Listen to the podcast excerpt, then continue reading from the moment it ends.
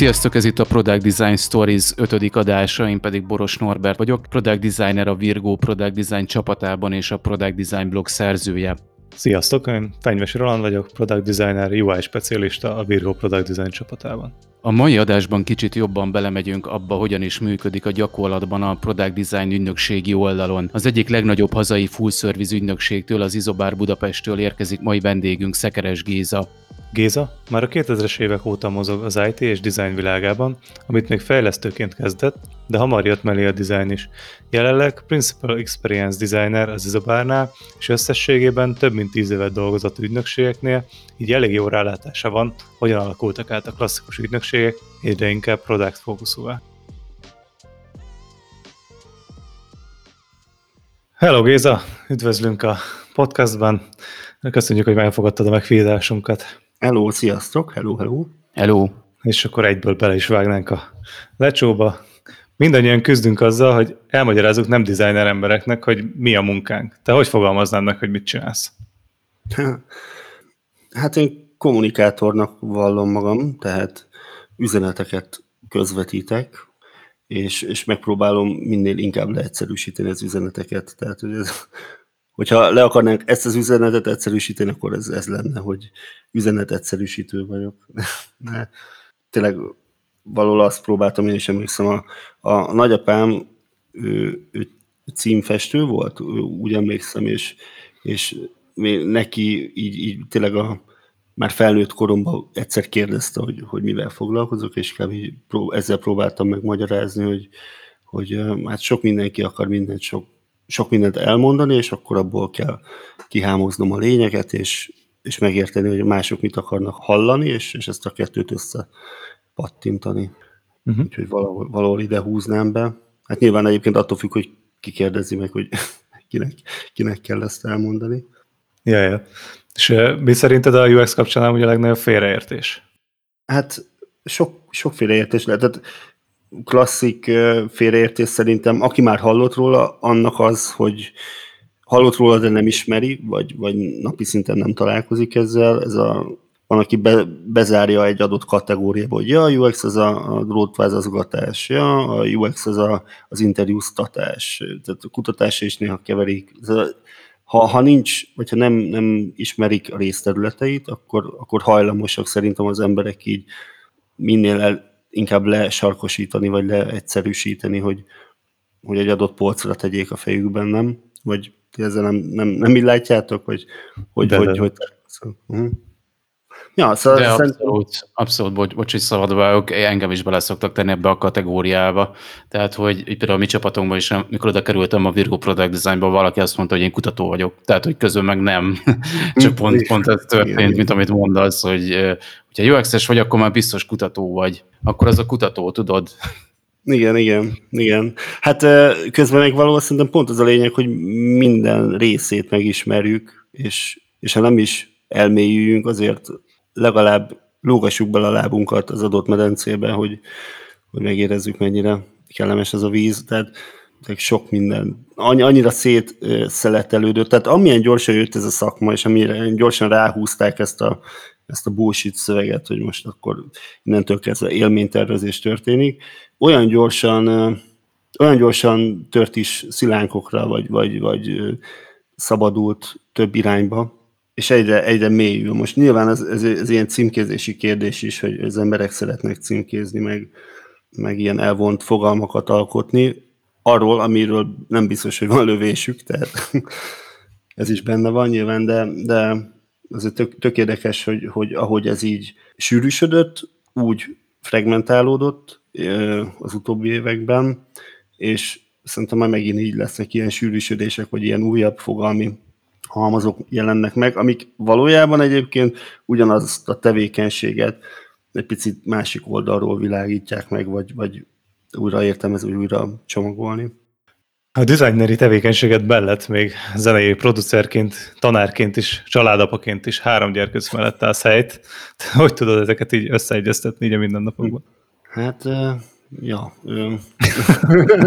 Őket kérdez majd, hogy sorozatgyilkosok lesznek-e, vagy sem felnőnek.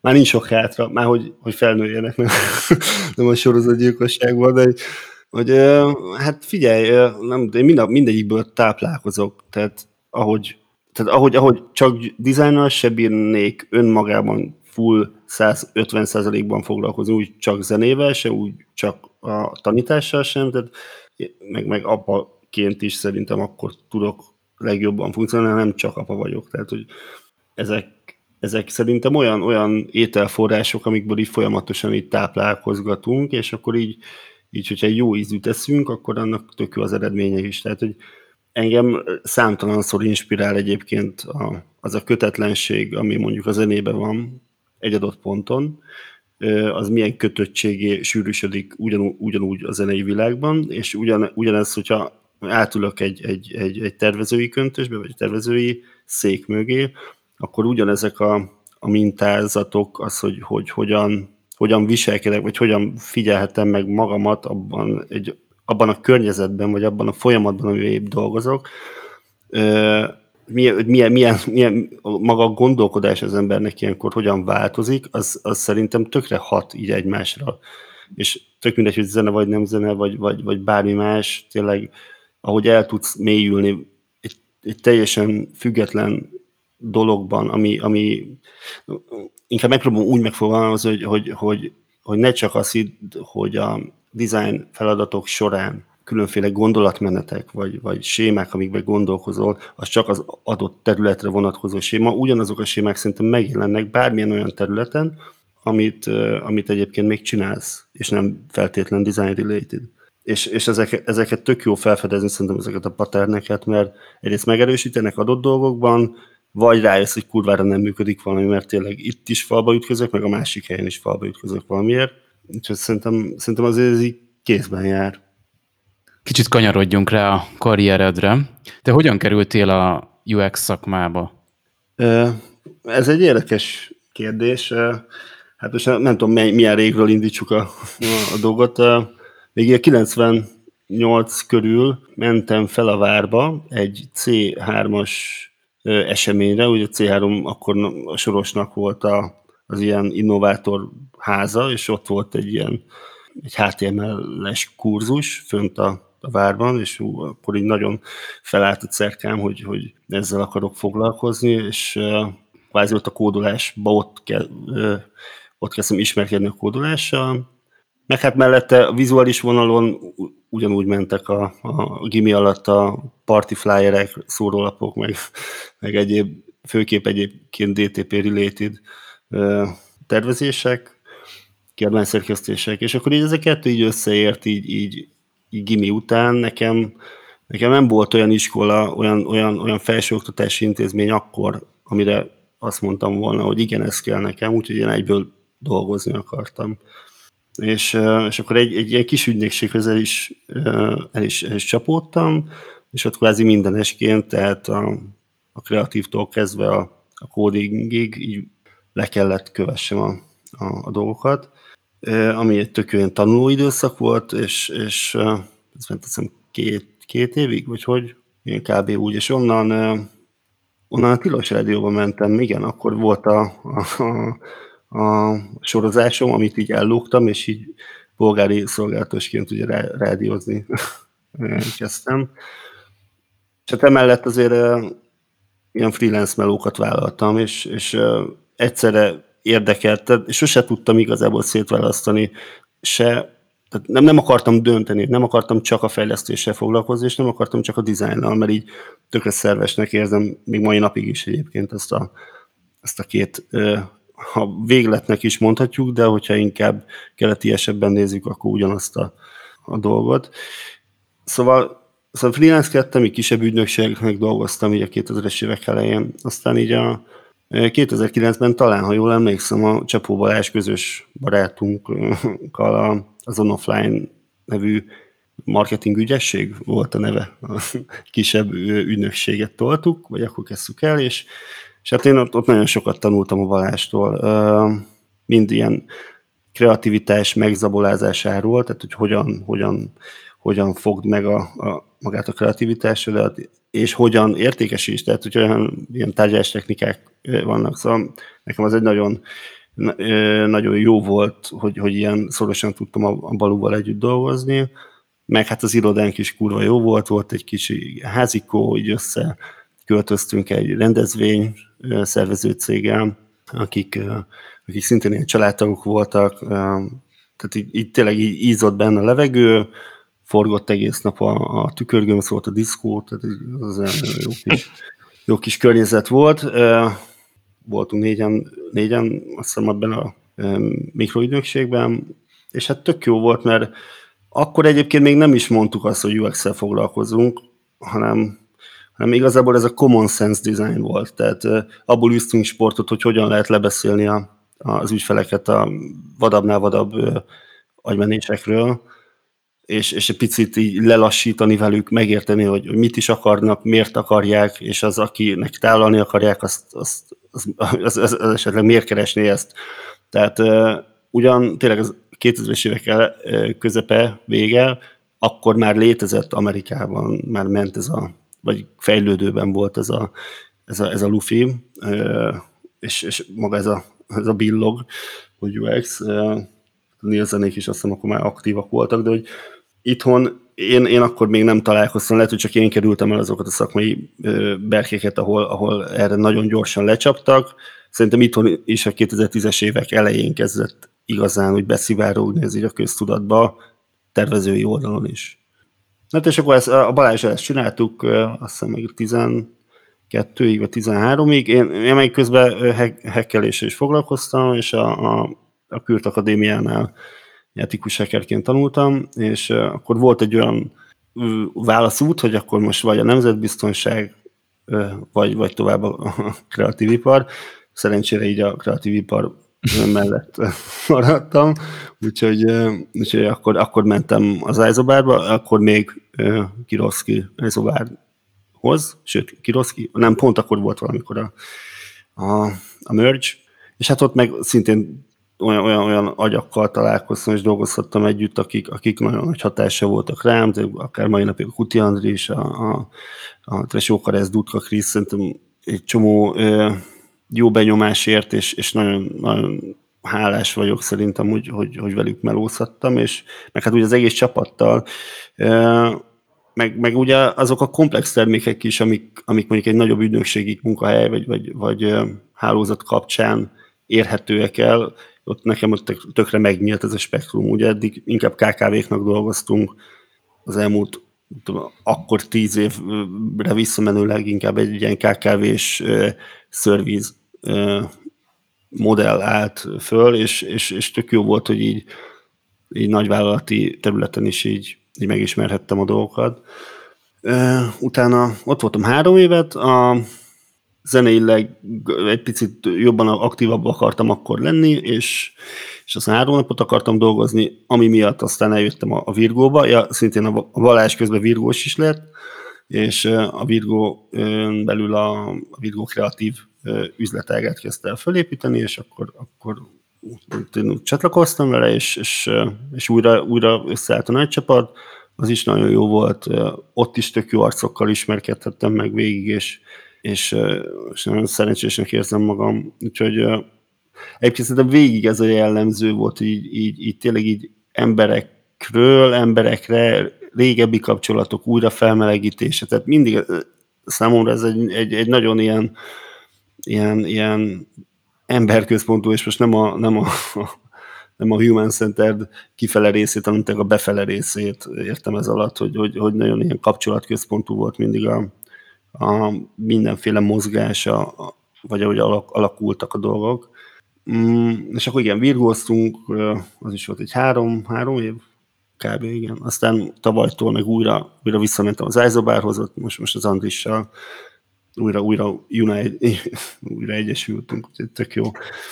Tök, tök jó tényleg ezek a vibe hogy ilyen mindig visszatérünk egymáshoz egy picit más, más más mindset vagy más gondolkodással, de, de az alapok azok így mindig együtt fejlődnek közösen, mint egy paradicsom, ami folyamatosan nő. Tehát, hogy összességében megjártál már nagyobb és kisebb ügynökségeket is. Mik szerinted az előnyei és hátrányai a két típusnak designeri szempontból? Uh-huh. hát nyilván mind a kettőnek megvan az előnye hátránya. Én azt gondolom, hogy a nagyobb ügynökségeknél a, az integritás az, hogy, hogy nyilván nagyobb ügyfeleken tudsz dolgozni, olyan kompetenciákat is be tudsz emelni, ami, ami nem feltétlen van mondjuk jelen egy kisebb ügynökségnél, azt szerintem nagyon hasznos tud lenni. Akkor tendereken részt tudsz venni, meg, megismerheted a, azt a versenyhelyzetet, ami, ami adott esetben kiélezettebb tud lenni, mint egy, egy, egy, egy kisebb ügynökségnél. E, negatívum és meg pozitívum is, hogy mondjuk mondhatsz nemet, tehát egy nagyobb ügynökségnél, hogyha jól mennek a dolgok, akkor akár nemet is tudsz mondani. Egy kisebb, kisebb ügynökségnél azért jobban rá lehet utalva a csapat a, a napi szintű megélhetésre, vagy arra, hogy folyamatosan legyen meló.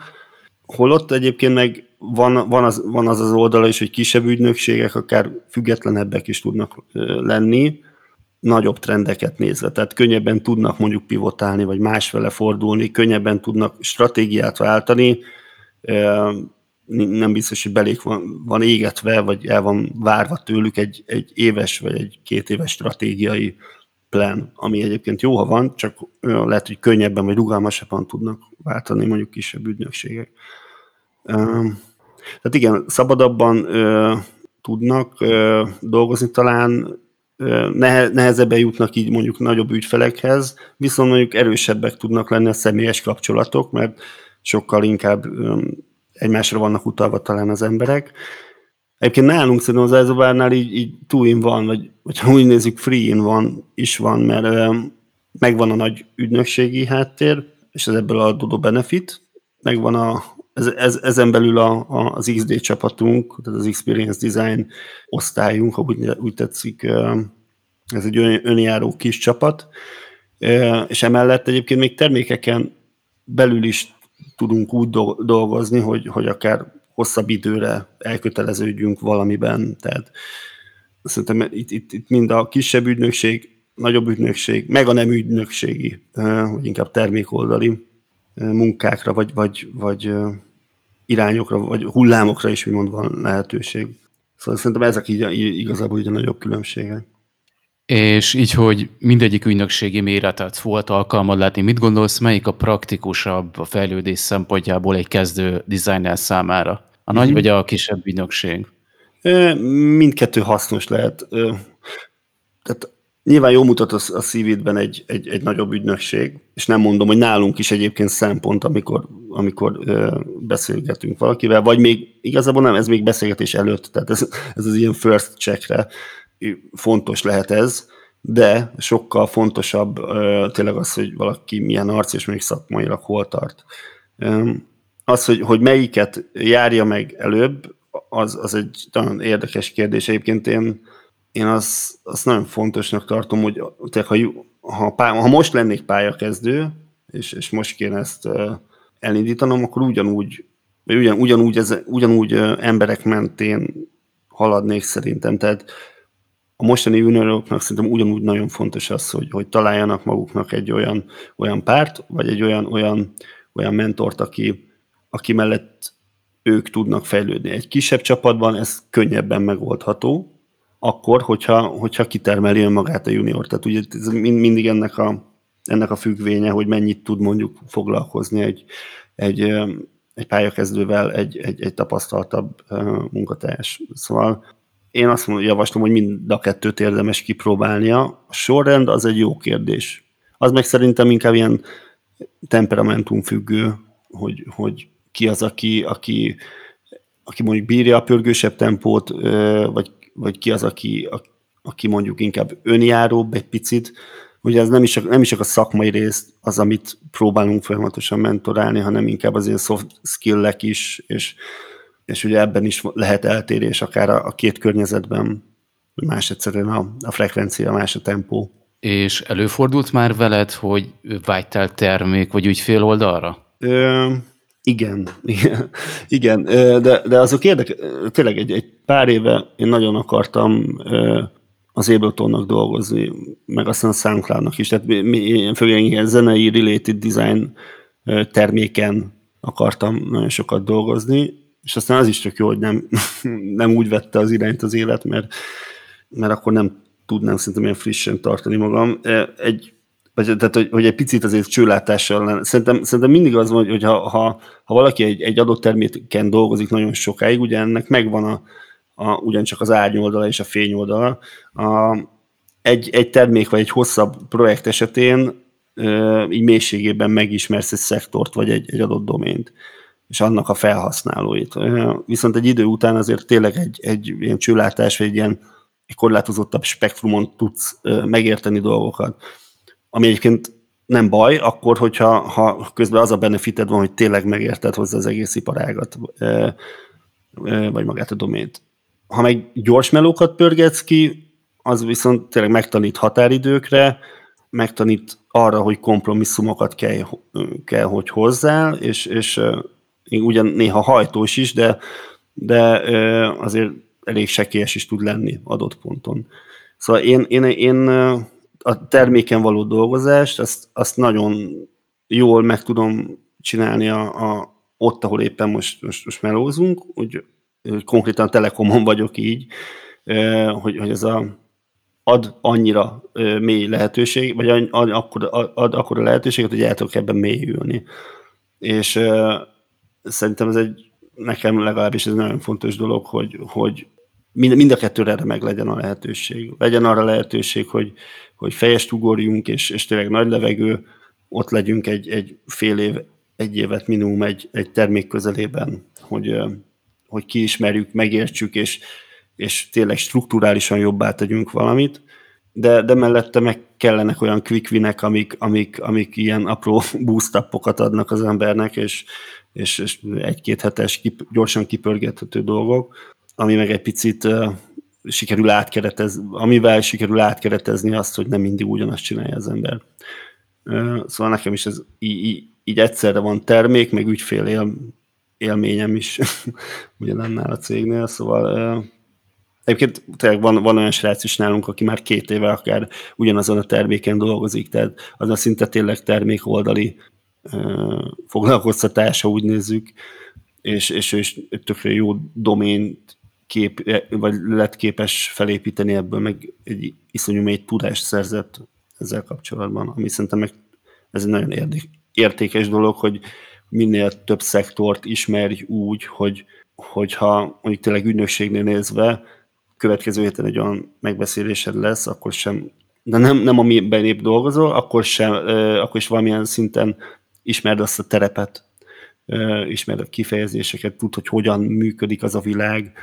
És szerintem egyébként ez is az, ami drive sok embert, hogy megismerjen világokat, megismerjen mechanizmusokat, problémákat. Ugye nagyon sokunknak szerintem arra, arra izgulunk be, hogy, hogy, hogy megnézni, hogy, hogy oké, okay, látjuk, hogy itt van ez a ház, és tök jól működik, de hol van benne a para? Mi, mitől lehetne ez sokkal jobb, vagy egyen jobb?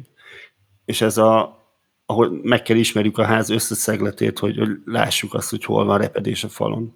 Úgyhogy ja, ez, is, ez is szerintem egy szempont lehet, hogyha valaki így erről vacilál. Sok korábbi vendégünkhöz hasonlóan te is régóta a UX szakmában vagy. Mi az, ami legjobban megváltozott a kezdetekhez képest szerinted? Például kell még magyarázni manapság, hogy mi az a UX? Hát igen, ez, ez, ez, ez az élet, UX érettség kapcsán ez elég érdekes dolog.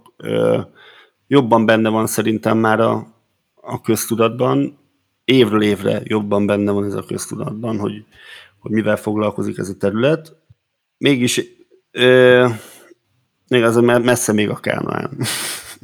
Szerintem. Tehát ö, én a UX érettség kapcsán szoktam erről egyébként így, így, így mesélgetni, hogy, hogy van egy ilyen lépcső, ami, ami, ami azt szerintem még mai napig elég valid. Ez egy hat fokos dolog, ahol azt mondjuk, hogy, hogy az első szintje a UX érettségnek szervezetileg az, ahol igazából az a nulladik fok, tehát ahol, ahol, ahol teljes ignorancia van, ez, egy ilyen termék vakság erre inkább a legjellemzőbb, és ez inkább többnyire ilyen feature szállításról szól. Egy az egybe képezzük le a, az üzleti igényeket. Még mai napig számos ilyen termékfejlesztő cég él ebben az univerzumban sajnos, tehát nagyon, tényleg nagyon sok van itthon is A következő szint az a, az a nyitottságnak a szintje, eh, ahol már hallottak arról, hogy, hogy, hogy fontos a felhasználó élmény, de ezeket inkább ilyen tűzoltásszerűen próbálják alkalmazni, és így, így sokszor aztán többet is árt, mint használ eh, ez a, ez a típusú tevékenység. Itt hallhatunk tényleg olyan mondatokat, hogy hát, hát majd, majd azt még a végén megjuxeljük, jó, most kezdjük el fejleszteni, majd, majd még kell egy kicsi por rá. Ez, ez, a, ez a második szint. Aztán a harmadik szinten jön szerintem igazából egy áttörés, ahol, ahol már erre elkezdenek áldozni szervezetileg is, és létrejön egy, egy dedikált mm, UX büdzsé is, és, és elindul egy, egy, egy szervezeti transformáció. De, de még itt is azért legtöbb esetben inkább a, a kutatók meg a tervezők szívében van meg egy, egy motiváció, és, és maga a UX projektek is inkább így adhok jelennek meg. Nagyon sok az, ami inkább ilyen utótesztelés, nem előre próbálunk ki valamit, kevés a prototipizálás, tehát inkább itt ez a jellemző. Itt, itt hallhatjuk azokat, hogy a fejlesztők sokan még nem értik, hogy miért iterálunk ennyit, vagy, vagy mondjuk a vezetők is így gyakran vágnának a, a kutatásokon, és inkább, inkább a csináláson lenne a hangsúly. Aztán a negyedik szinten szoktuk azt, vagy azt látom azt, hogy, hogy, hogy ez már így evangelizálódva van valahogy, és tényleg egy UX vízió is kialakult egy, egy cégen belül. Itt már a, a termékfejlesztés és a marketing is kéz a kézben dolgozik együtt, a tervezők és a kutatókkal. Itt már akár tényleg dedikált research, UX research divízió is megjelenhet. Aztán a következő, az ötödik szinten ott már a felső vezetők is ezzel a szem, szemüveggel nézik a, a termékeiket, és a, a képesek a, a felhasználók szemével és por, problémakörével gondolkodni. Hát igen, ő, itt már képes, képesek is lehetnek erre olyan, olyan döntéseket hozni, hogy, hogy akár később jöjjön ki valami, vagy, vagy akár legyen drágább, de inkább menjünk tutira abban, hogy, hogy, hogy a legjobbat szállítjuk valami kapcsán. Meg itt, itt már mondjuk ugye ebben a függő állapotban, mert ezek a, az a függési szint, hogyha lehet így mondani, UX függő szervezet, itt már nincs olyan release, amit mondjuk megkutattak volna le, sőt, akár a termék funkció is kizárólag egy, egy mért UX mutatók alapján készülő backlogból építkezik. Aztán a, leg, a legmagasabb szint szerintem ezután meg az már a, az a hatodik szint, az a, a teljesen integrált UX érettség, amit tényleg teljesen big data alapú és, és ezen a szinten nőnek a UX metrikák, és ebből az átfogó paternekből lehet következtetni arra, hogy, hogy, hogy merre megy az egész. Már jobban ismerjük tényleg adott esetben a felhasználók igényét, meg a viselkedését, mint, mint mondjuk amennyire piacilag bekorlátoznánk egy terméket, meg egy üzletet. Tehát tudom, itt, itt, itt folyamatosan növesztjük ki akár az egymásra alapuló új termékeket, a spin-offokat, sokkal gyorsabban tud pivotálni, megfordulni egy, egy, egy szervezet is. És amíg egyébként az első két, hát az első két-három szint az egy olyan kettő-nyolc év alatt így megugorható, tehát függen attól, hogy mi a heritage, vagy honnan jön egy adott cég. Azért ide a hatodik szintre már ilyen 10-20 év is kell, hogy, hogy, hogy eljussanak a vállalatok. Kivéve ugye azok a startup cégek, akik akiknél ez már natív szinten ott van, és tényleg ott látjuk ebben a szénában, aki, hogy, hogy, hogy eleve erről a szintről indulnak, és tényleg meg tudnak fordulni. Ha csak nézzük a szervót, amit a Balázsék csinálnak, az is egy zseniális dolog. Így, így tényleg olyan gyorsan tudnak idomulni a, az igényekre, hogy, hogy ezt megirigyelni szerintem bármelyik nagyvállalat. És hát, hogy akkor Magyarországon itt hol vannak ezekben a cégek, vagy hogy... hogy Ezt akartam kérdezni. Igen, hát ez érdekes, mert én azt látom, hogy nagyon sok, sok cég egyébként inkább, inkább még így a, a második, harmadik kategóriában mozognak, de tényleg van, volt olyan ügyfelünk is, aki ilyen teljesen kakuk, tehát ilyen első, viszont mondjuk van a, a Telekom szerintem egyébként ők már ilyen negyedik, ötödik között mozognak ebben kapcsolatban, és, és nagyon, nagyon érdekes ez a partneri viszony is, ami egyébként így a, az agilitás kapcsán így, így, így megnyílt közöttünk. Tehát tényleg egyébként főképp az az ilyen tender, tenderezős világban látszódik ez a nagyon alacsony első-második szint, ahol, ahol kiírnak egy tendert, hogy, hogy UX megújítás. Mi van? és, és látszik, hogy, hogy inkább kívülről jön az ukász, mint, mint belül, belülről az igény. És ez egyébként nem is csak Magyarországon van, tehát ez nemzetközileg is ugyanígy érezhető szerintem. És szerinted a UX közösség tud tenni valamit annak érdekében, hogy a design érettséget valahogy fejle, fejlesszük, ugye a piacon? Uh-huh. Ja, hát simán. Hát uh, szerintem egyébként nagyon sok köszönhető neki is. Tehát fél azért, nem tudom, a meetupok 2000-es, 2010-es évek elején indultak valahogy, vagy nem, most nem akarok hülyeséget mondani, de de szerintem az, az, az óriási munka az, hogy, hogy beültettek olyan embereket is, akik nem ezzel foglalkoznak, hanem kvázi a publikum felé a, a érdeklődők és, és, és kvázi érintőlegesen foglalkoznak dizájnnal. Ezzel szerintem egy tök jó hallgatóság nyílt meg, és, és tényleg sikerült, tehát szócsövet tudott lenni annak, hogy erre szükség van. És akkor nyilván idő, egy ideig tart, amíg az embereknek a, a füléből, az agyában elér az info, meg aztán az agyukból a szívükbe, de hogy ennek szerintem egy, egy tök jó katalizátora a közösség.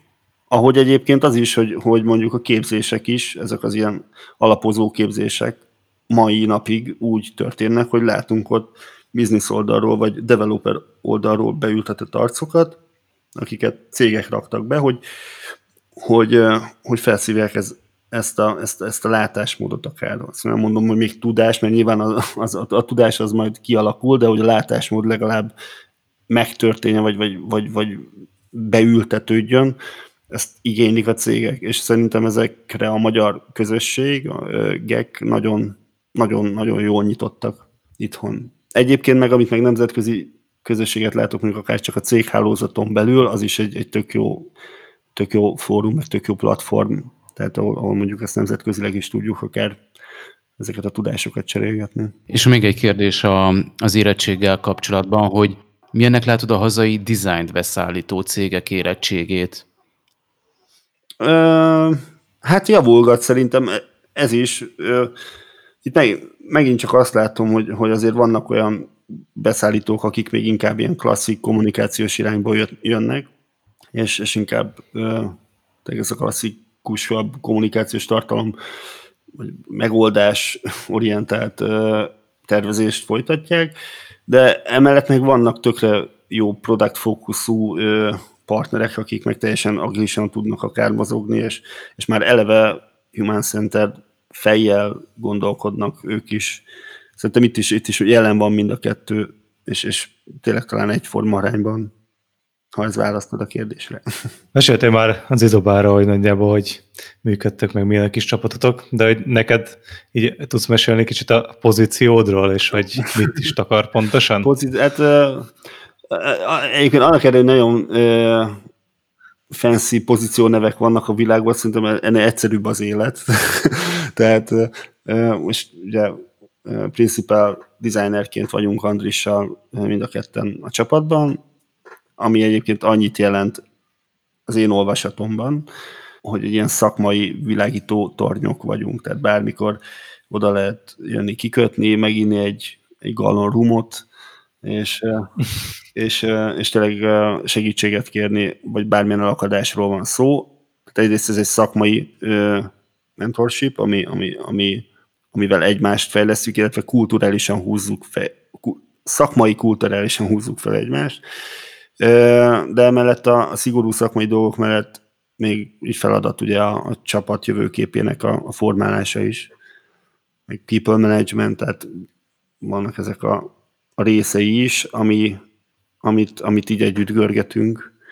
De ettől függetlenül szerintem nálunk tökre jó flat ez a, ez a hierarchia az XD csapaton belül. Ugye itt tökre össze van nálunk fonódva a, a service design, a research, UX design és UI design is.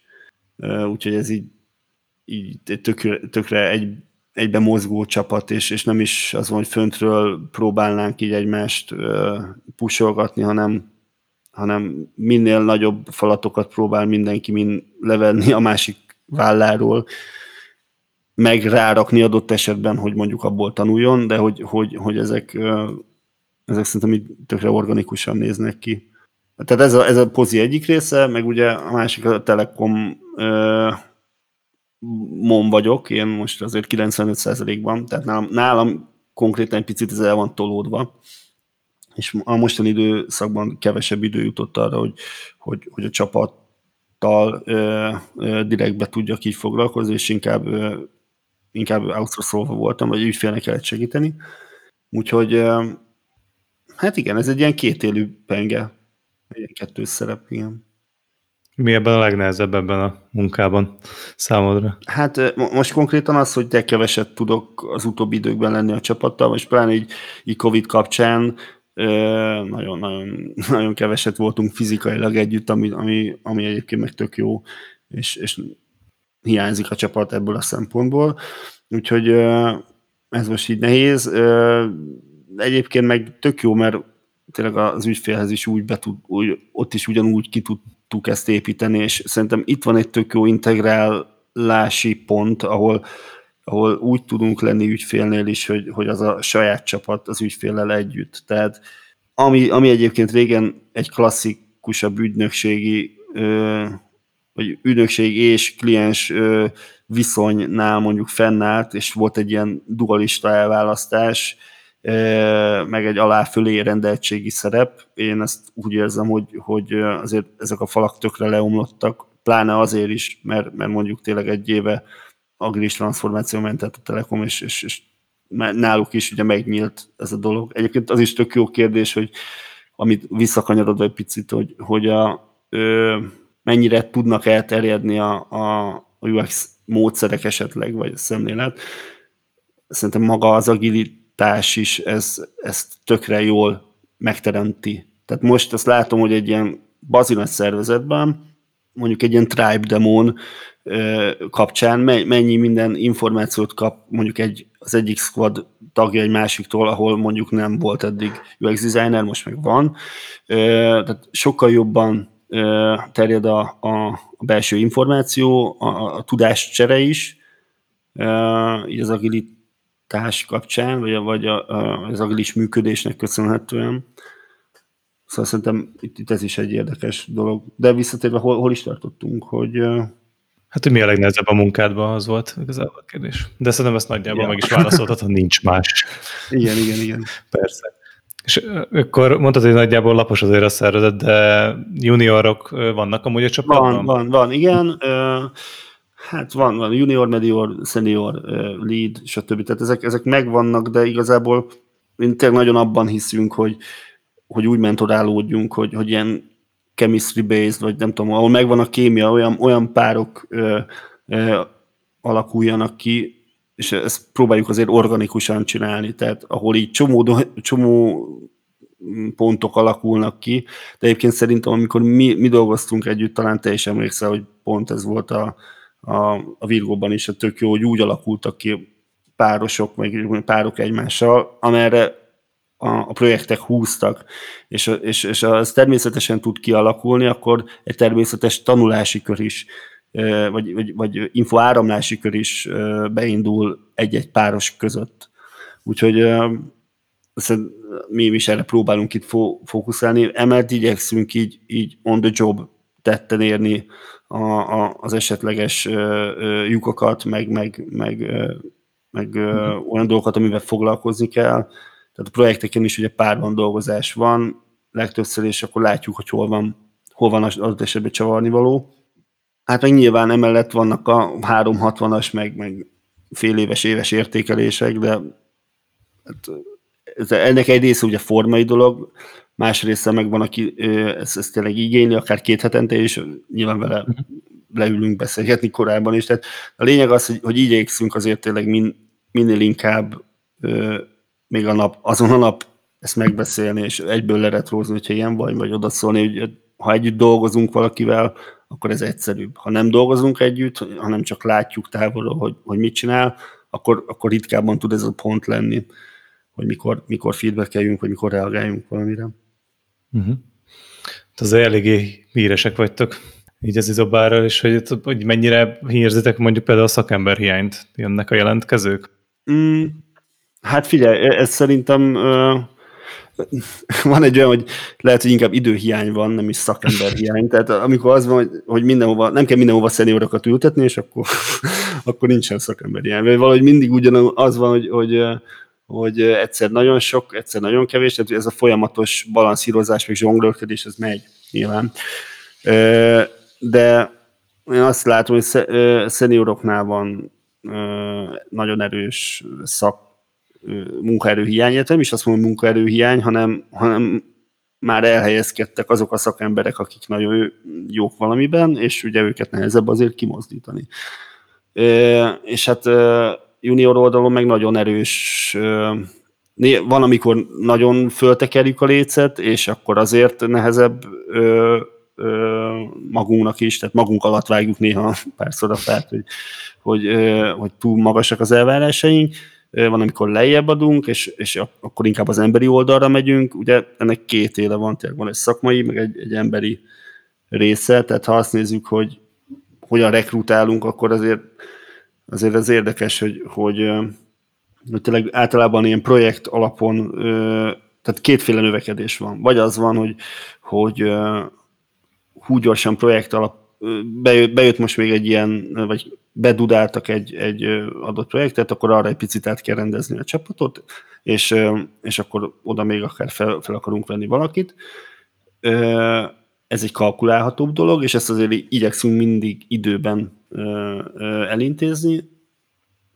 Aztán van az is, amikor, amikor meg nem projekt alapú a bővülés, hanem tényleg inkább az a jellemző, hogy, hogy, hogy egy, egy ismerős, vagy egy, egy egy, egy, egy valakinek a valamilyen, vagy egyszerűen egy jó arc éppen arra jár, vagy, vagy, vagy bekerült a képbe, és akkor köré alakítjuk ki az egészet. Szóval szerintem ez mind a kettő jellemző, az ilyen tudatosabb, meg az ilyen természetesebb rekrutálás, vagy bővülés. Mondjuk utóbbi esetben nem is rekrutálunk, hanem, hanem tényleg ott elindul egy ilyen beszélgetés, és akkor abból mindig van valami. Ja, meg egyébként van a harmadik része, ami szerintem nagyon fontos, az a pool alapú bővülés.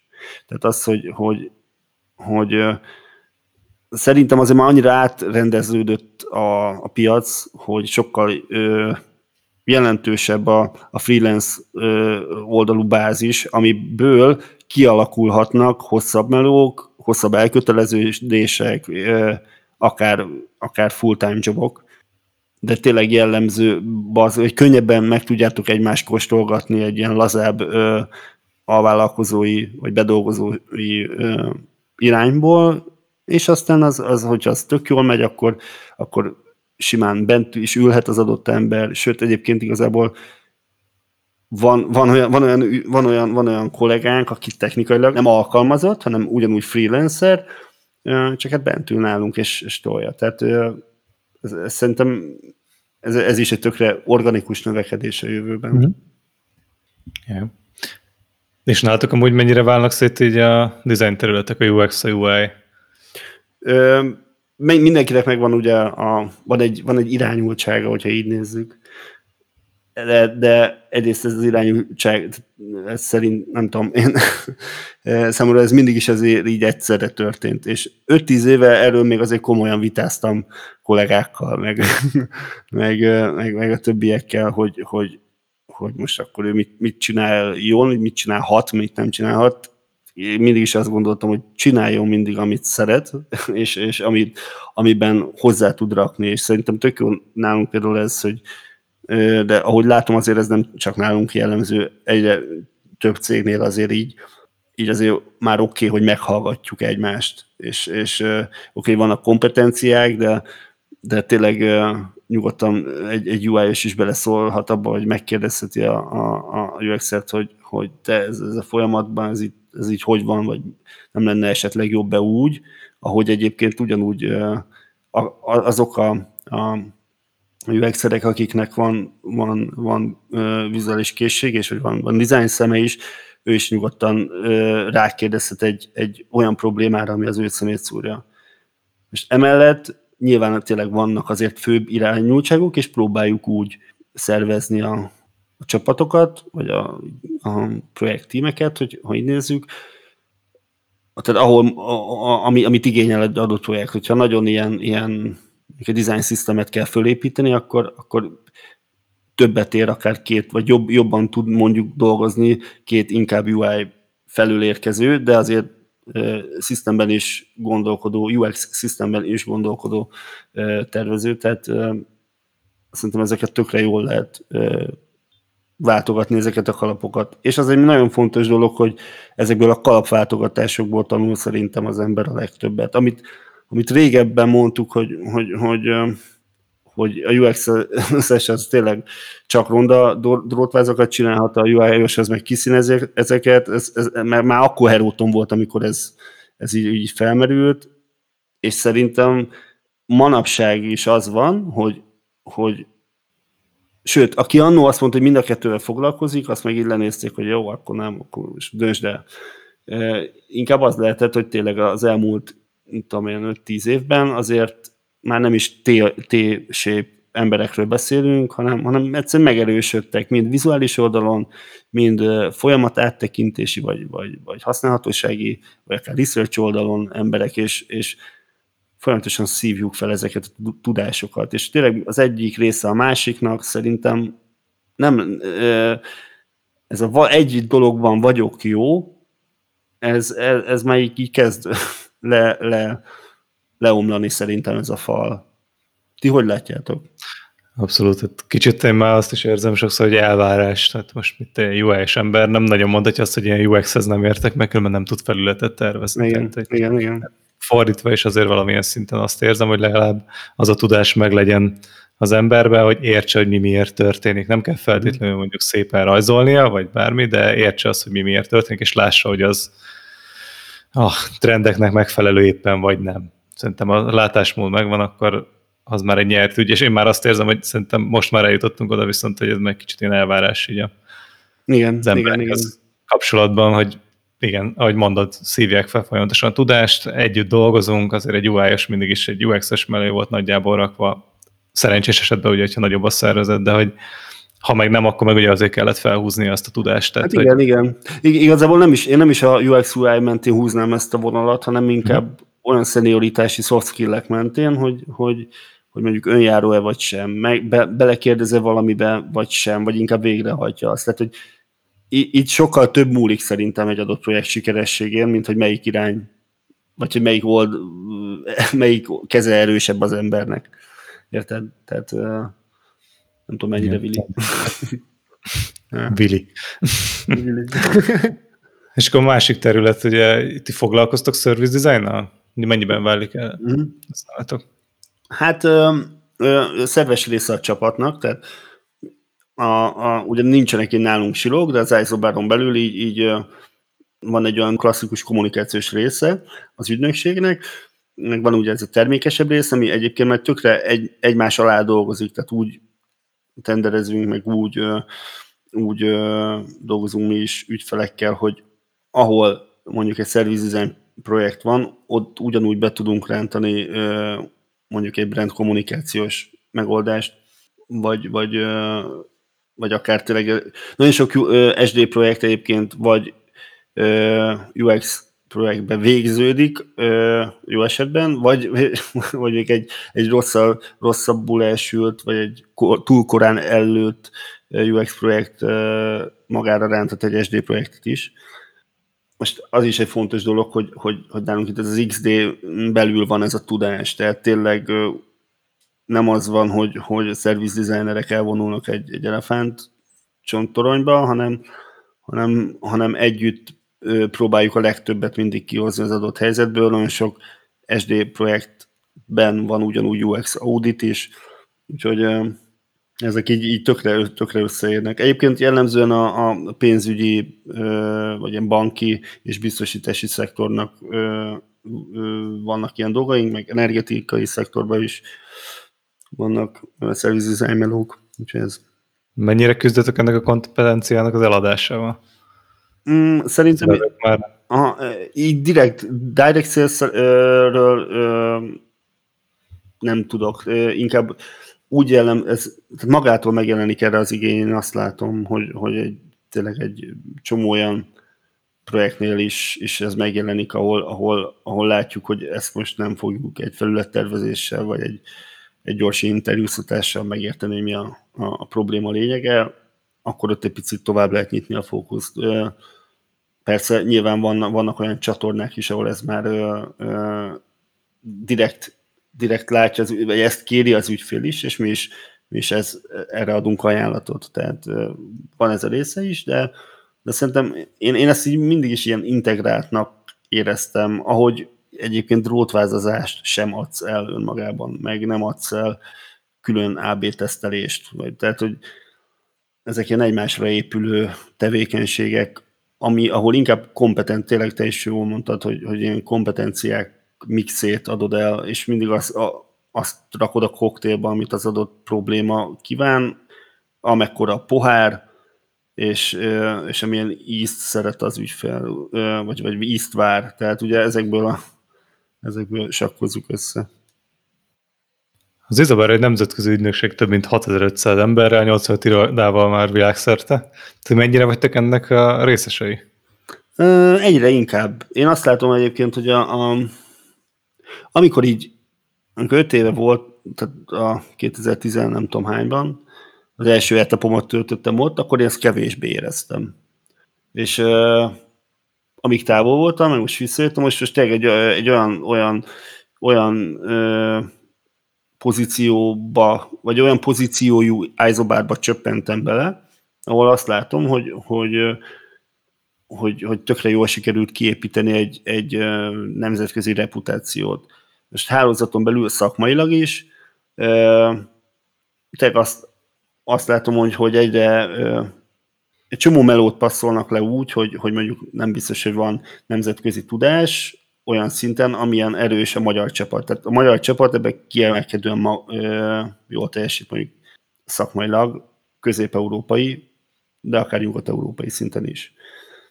Ami egyébként tök sok melót hoz, mert, ö, mert, mert a német ö, és egyéb partnerektől nagyon-nagyon jó ö, hosszú távú ö, együttműködések vannak is jelen, tehát és jelenleg azt hiszem a csapat fele nemzetközi projekten dolgozik. Úgyhogy ez király, és ráadásul ezen belül egyébként van olyan, ami, ami nem is csak a hálózatból jövő, hanem már inkább organikus nemzetközi uh, uh, lead. Úgyhogy szerintem az is, ez is egy, egy tök, jó, tök jó helyzet.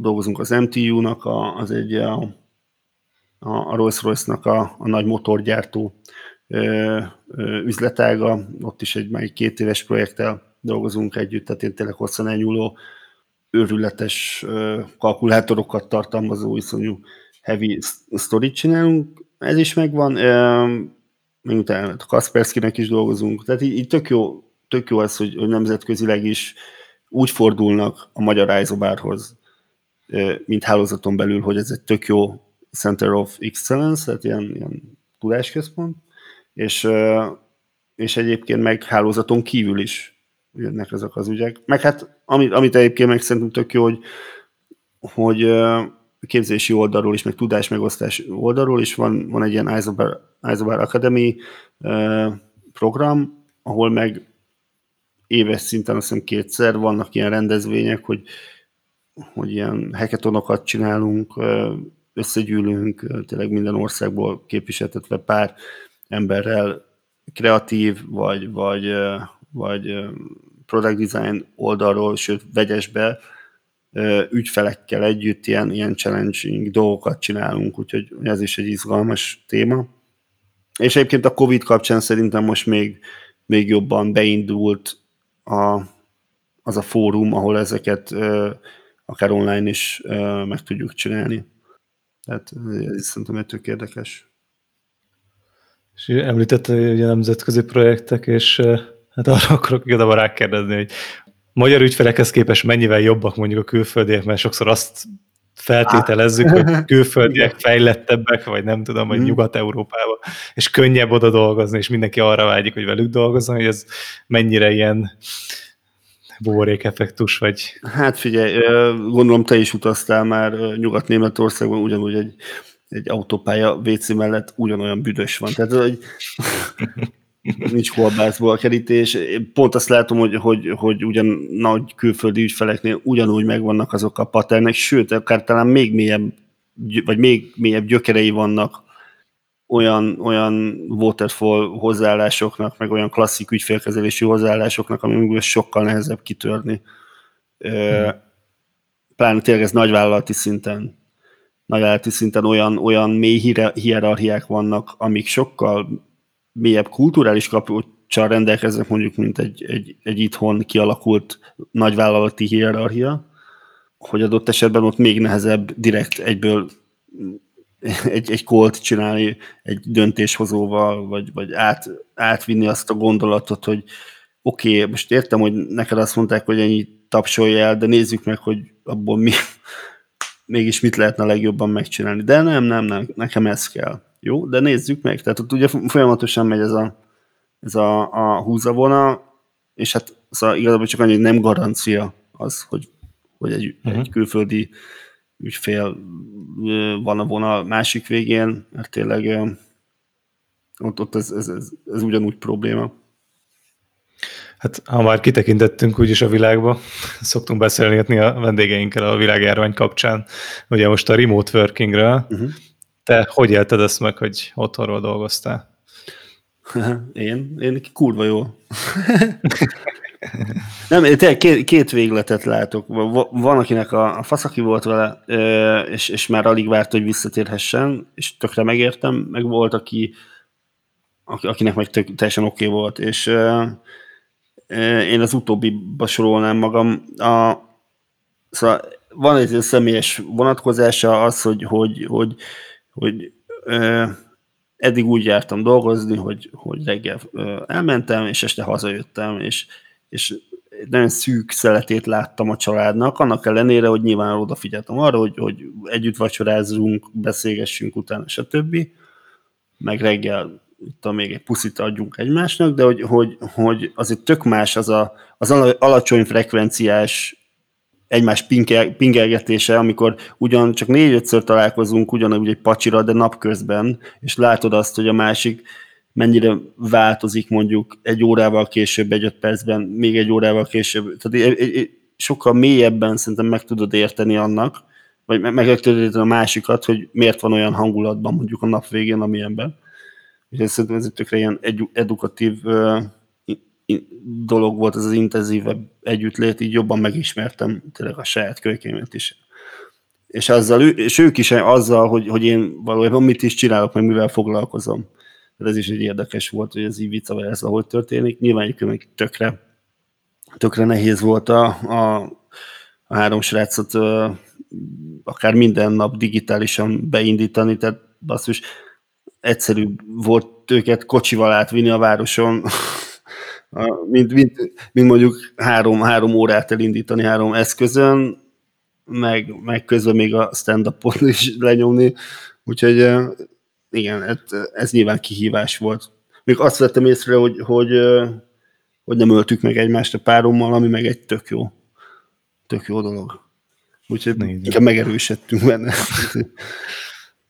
Igen, ja, technikailag egyébként meg, meg ha a meló részét nézzük, én azért is szerettem, mert sokkal hatékonyabbnak éreztem. Nem voltak késések, nem volt malmozás, sokkal jobban rövidültek a meetingek adott esetben, ami meg így is úgy is hosszú meeting volt, annak semmi értelme nem volt. Vagy simán tudtam közben úgy más csinálni, hogy nem zavart senki. Szóval azért, tehát mind a kettőnek azért megvan a, a haszna, és, és ez, ez is, hogy nem kellett commute tehát ez, ez is egy másfél órát nyertem simán azzal minden nap, hogy, hogy hogy nem kell utazni. Tehát én, nekem, én ezt hatékonyabbnak éreztem, az időbeosztás is szabadabb volt, és néha zavaróbb is. Ugye sokkal jobban összemosódott a, a magánélettel, tehát volt, hogy, hogy estére csúszott valami, viszont emiatt nap, napközben levágtam a füvet, tehát nekem, nekem sokkal organikusabbnak tűnik ez, mint az a 8 óráig ezt csinálom, aztán hazamegyek, sztori, amit belénk vert a, a, az újkor, vagy mm. az elmúlt 200 év. Tehát, hogy szerintem ez, ez, ez hasznos tud lenni, vagy közelebb tud lenni a, az organikus működéshez talán. És ahogy cégen belül látok, ez eleve mennyire volt jelen, vagy mennyire fogja most átalakítani a viszonyokat? Hát cégen belül ennek azért már elég nagy hagyománya van. Tehát és független a Covid-tól azért már sokan, baromi sokan hálóztunk előtte, és, és minket nem vágott így meg. Persze vannak olyan területek a cégen belül, vagy cégcsoporton belül, ahol mondjuk sokkal inkább jellemző volt, hogy bentről dolgoznak az emberek, akár fix munkaállomásoknál ültek, mint tudom, egy, egy, fő, egy tartalomgyártós ö, ö, sztori kapcsán, ahol tényleg fix munkállomásokon telepített VPN-ekkel mentek, ott, ott mondjuk ez nehezebb volt, és ott az embereknek is talán egy picit nehezebb lehetett hozzászokni ahhoz, hogy, hogy ez a rutin meg kell változtatni, de mondom konkrétan az XD-n belül nálunk ez a rutin, ez, ez, ez, ez teljesen adta magát, mert tényleg már hozzászoktunk korábban is. Uh-huh. Nálunk is, meg szerintem sok csapatnál ugye maga ez a nem találkozunk együtt, nem töltjük el azt az időt, nincsenek meg azok a kis csicsetek kávé mellett, stb. Uh-huh. Ti hogy tartottátok amúgy a kapcsolatot így a csapattal? Hát alapvetően mm, Microsoft Teams licensz van a, a cégcsoporton belül, tehát úgyhogy Teams-en mentek a, a videósztorik, de Slack-kezünk Slack a, a kommunikáció. Egyébként mind a belső csapattal is, meg az ügyfélel is, tehát Telekom is Slack-kel, meg, ja, meg hát ott persze a Jira, tehát az is, az, is, az is nyilván volt, de túl oldaláról, hát nyilván csak Figmával kizárólag azzal terveztünk, úgyhogy azon sem volt nagy változás. Workshopokhoz Mirót használtunk, Jamboardot, Um, igen, egyedül ez, ez az, ami, ami, ami hiányolható talán a teljes digitális megoldástól, hogy, vagy, vagy, vagy, vagy van, hogy, hogy, hogy ez a, vannak azok a pillanatok, amikor tényleg ugye egymás szemében nézni, és, és, és ott méred le, hogy, hogy valami oké okay, valaminek, valakinek, vagy sem.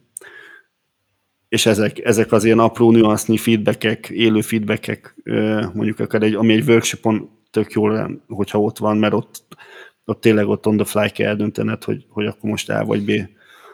És ha ebben nem vagy biztos, akkor ott, ott tudsz még mélyíteni. És, és remote azért ez, ami, ami egy picit csorbul szerintem. És mit gondolsz a remote working hogy mennyire fog elterjedni így a szakmában? Hát szerintem már elterjedt, tehát, de azért személyes, ahogy az előbb is mondtam, a személyes meetingekre így azért mindig lesz szükség. Tehát például mondjuk akár csak a, a, a recruiting kapcsán is van olyan kolléga, aki még kezet se fogtam. Nem tudom, milyen a szaga, érted? Tehát ezek, ezek kellenek ahhoz, hogy, hogy, hogy, hogy, hogy egy szekeret toljunk, meg, meg hogy így akár telepatikusan is felépítsük egymást egymásban.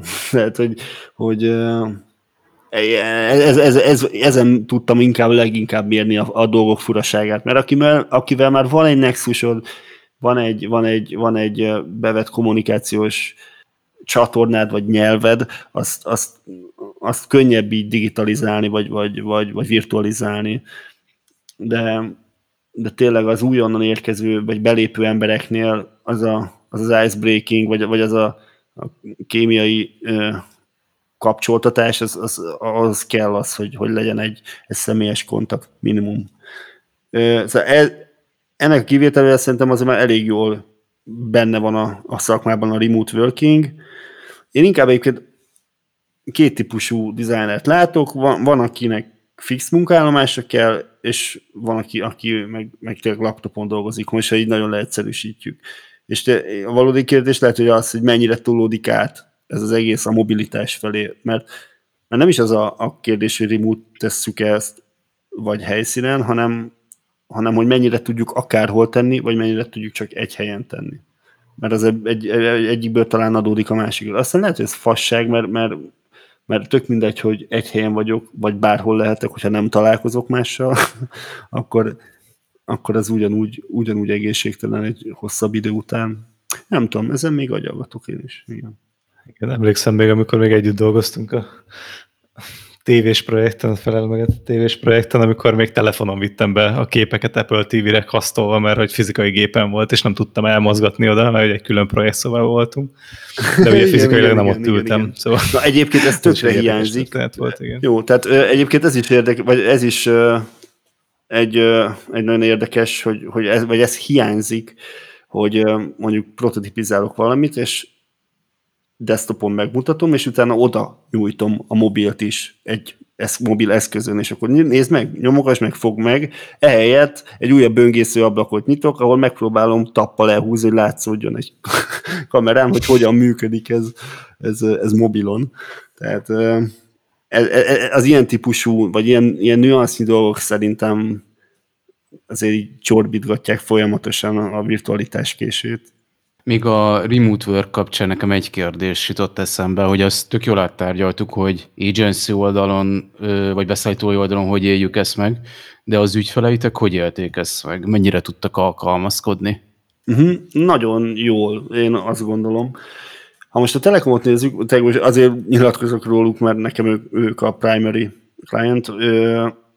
Ha ott nézzük, baromi gyorsan, vagy baromi jól megoldották azt, hát képzeld el azt, hogy van egy két-háromszáz fős tribe, akár talán négy is, nem tudom. És ezen belül egy, egy, egy, egy tribe demót, ahol ott van az összes squadnak a, a, a tagja, eddig ilyen bazi nagy auditoriumokban csináltak. És most ugyanezt meg kellett tenni egy olyan zárt láncú videokonferencián, ahol tényleg ott van benne, mit tudom én, két 300 ember, és, és, és ott bonyolítsanak le egy, mindenkinek 5 perce van, dob, dobálták a, mikrofon, a mikrofont egymásnak, ez iszonyúan szerintem meg, vagy megsíni, vagy na, nagyon nehéz lehet ez egy, egy nagy, olyan szervezetnek, aki nincs ez digitálisan hozzászokva. És annak ellenére, hogy mi már amúgy is ö, digitálisan kommunikáltunk design oldalon, mi jelentettük a legkevésbé azt a problémát, hogy, hogy a húsába érezze egy szervezet, és legyen szó bármilyen ügyfélről. Tehát, és itt visszakanyarodok arra, hogy, hogy nyilván mi is már Figmánban dolgozunk, online beszélgettünk ez előtt is az ügyfelekkel, tehát ők, ők ezt nem fogták fel szerintem rosszul, vagy nem is nem volt nekik ez egy akadály, sokkal nagyobb akadályokat kellett legyőzniük önmaguknak abban, hogy szervezetileg szerintem működjenek. Ha ez válasz a kérdésre. Igen. Abszolút, abszolút. Köszi. Igazán már a lezáró rész fog következni, és a, a szakmai kérdések lezárásaként szeretném megkérdezni tőled, hogy a UX-es szemüveg mennyire van rajtad a hétköznapokban? Mennyire irritál például egy rosszul használható termék? Nagyon, nagyon. Olyannyira, hogy, hogy például van egy szemplerem, amit, amit gyűlölök, de mégis rá vagyok utalva. És ahányszor leülök elé, még be se kapcsolom, de már előre tudom, hogy valamivel föl fogja kúrni az agyam, és valamivel limitálni fog. És egy, ezen mindig elcsodálkozom, hogy, hogy tud ilyen mély gyűlöletet létrehozni egy brand, egy rossz termékkel, egy olyan, olyan customer support ami, ami, ami kritikán aluli, és egy olyan, olyan termékfejlesztési vízióval, ami meg tehát folyamatosan eh, hoznak ki újabb és újabb feature-öket, de mindig ilyen marketing vezérelte értelmetlen funkciókat fejlesztenek, ahelyett, hogy egyébként több ezer felhasználói hangját figyeljen, hogy, hogy, hogy azért érdekes, hogy, hogy hány ilyen termék lehet, ami ennyire kiborít szerintem embereket, és engem tényleg nagyon-nagyon ritkán van az, hogy ennyire leveri, vagy tehát ennyire irritál valami, de, de így erről e, pont a napokban gondolkoztam, hogy erről elkezdek egy naplót írni, hogy egy, egy, egy, egy, egy sima ilyen diary study ahol, ahol, ahol az, már megpróbáltam őket mindenhol, minden platformon elérni és, és írni, és nekik megkapják, de totálisan beleszarnak mindenbe. És igazából tök jó, hogy így beleszarnak, mert így, így még tovább lehet stimulálni ezeket az érzéseket, és még többet tanulhatunk magunk felé ebből.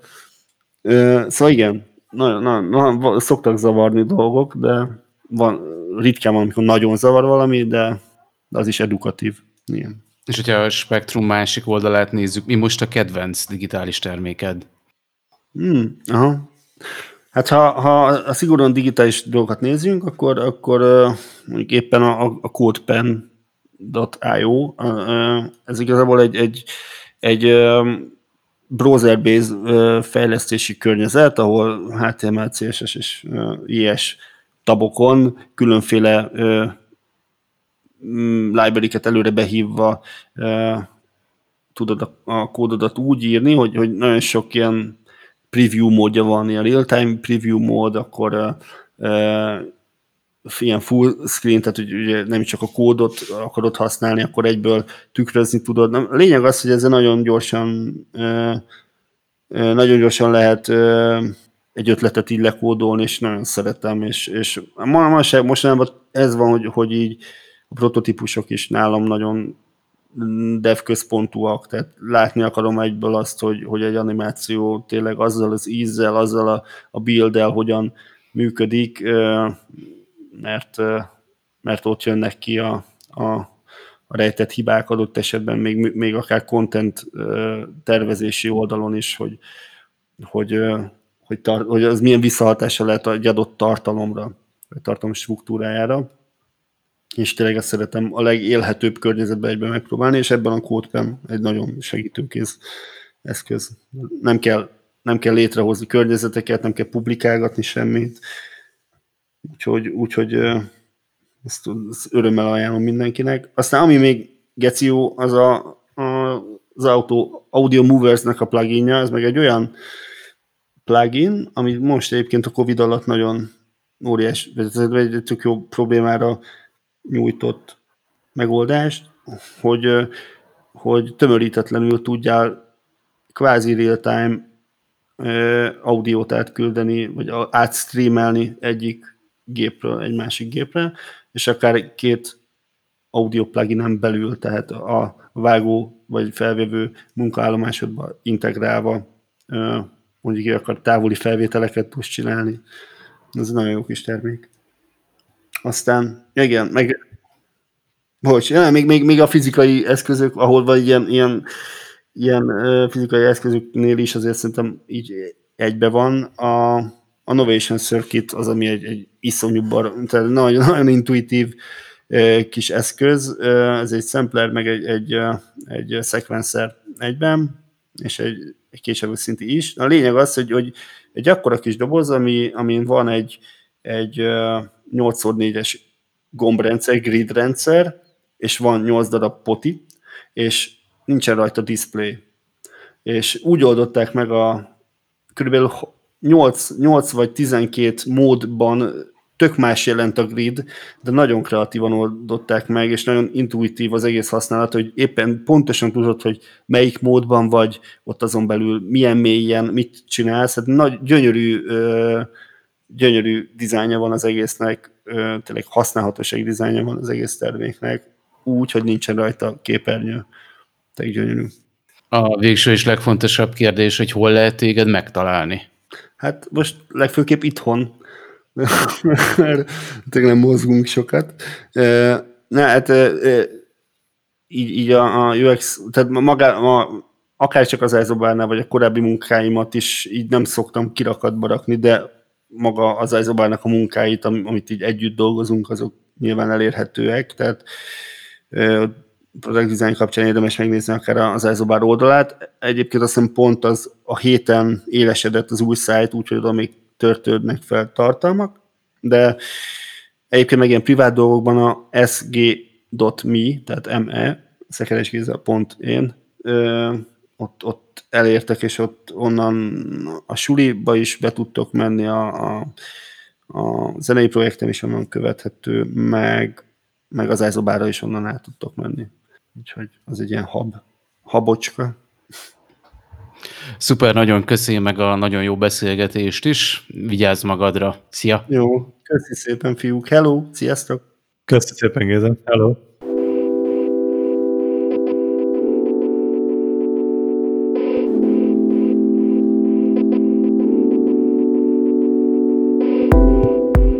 Ez volt a PD Stories 5. epizódja, a vendégünk pedig Szekeres Géza volt az Izobár Budapesttől. Tartsatok velünk legközelebb is, sziasztok!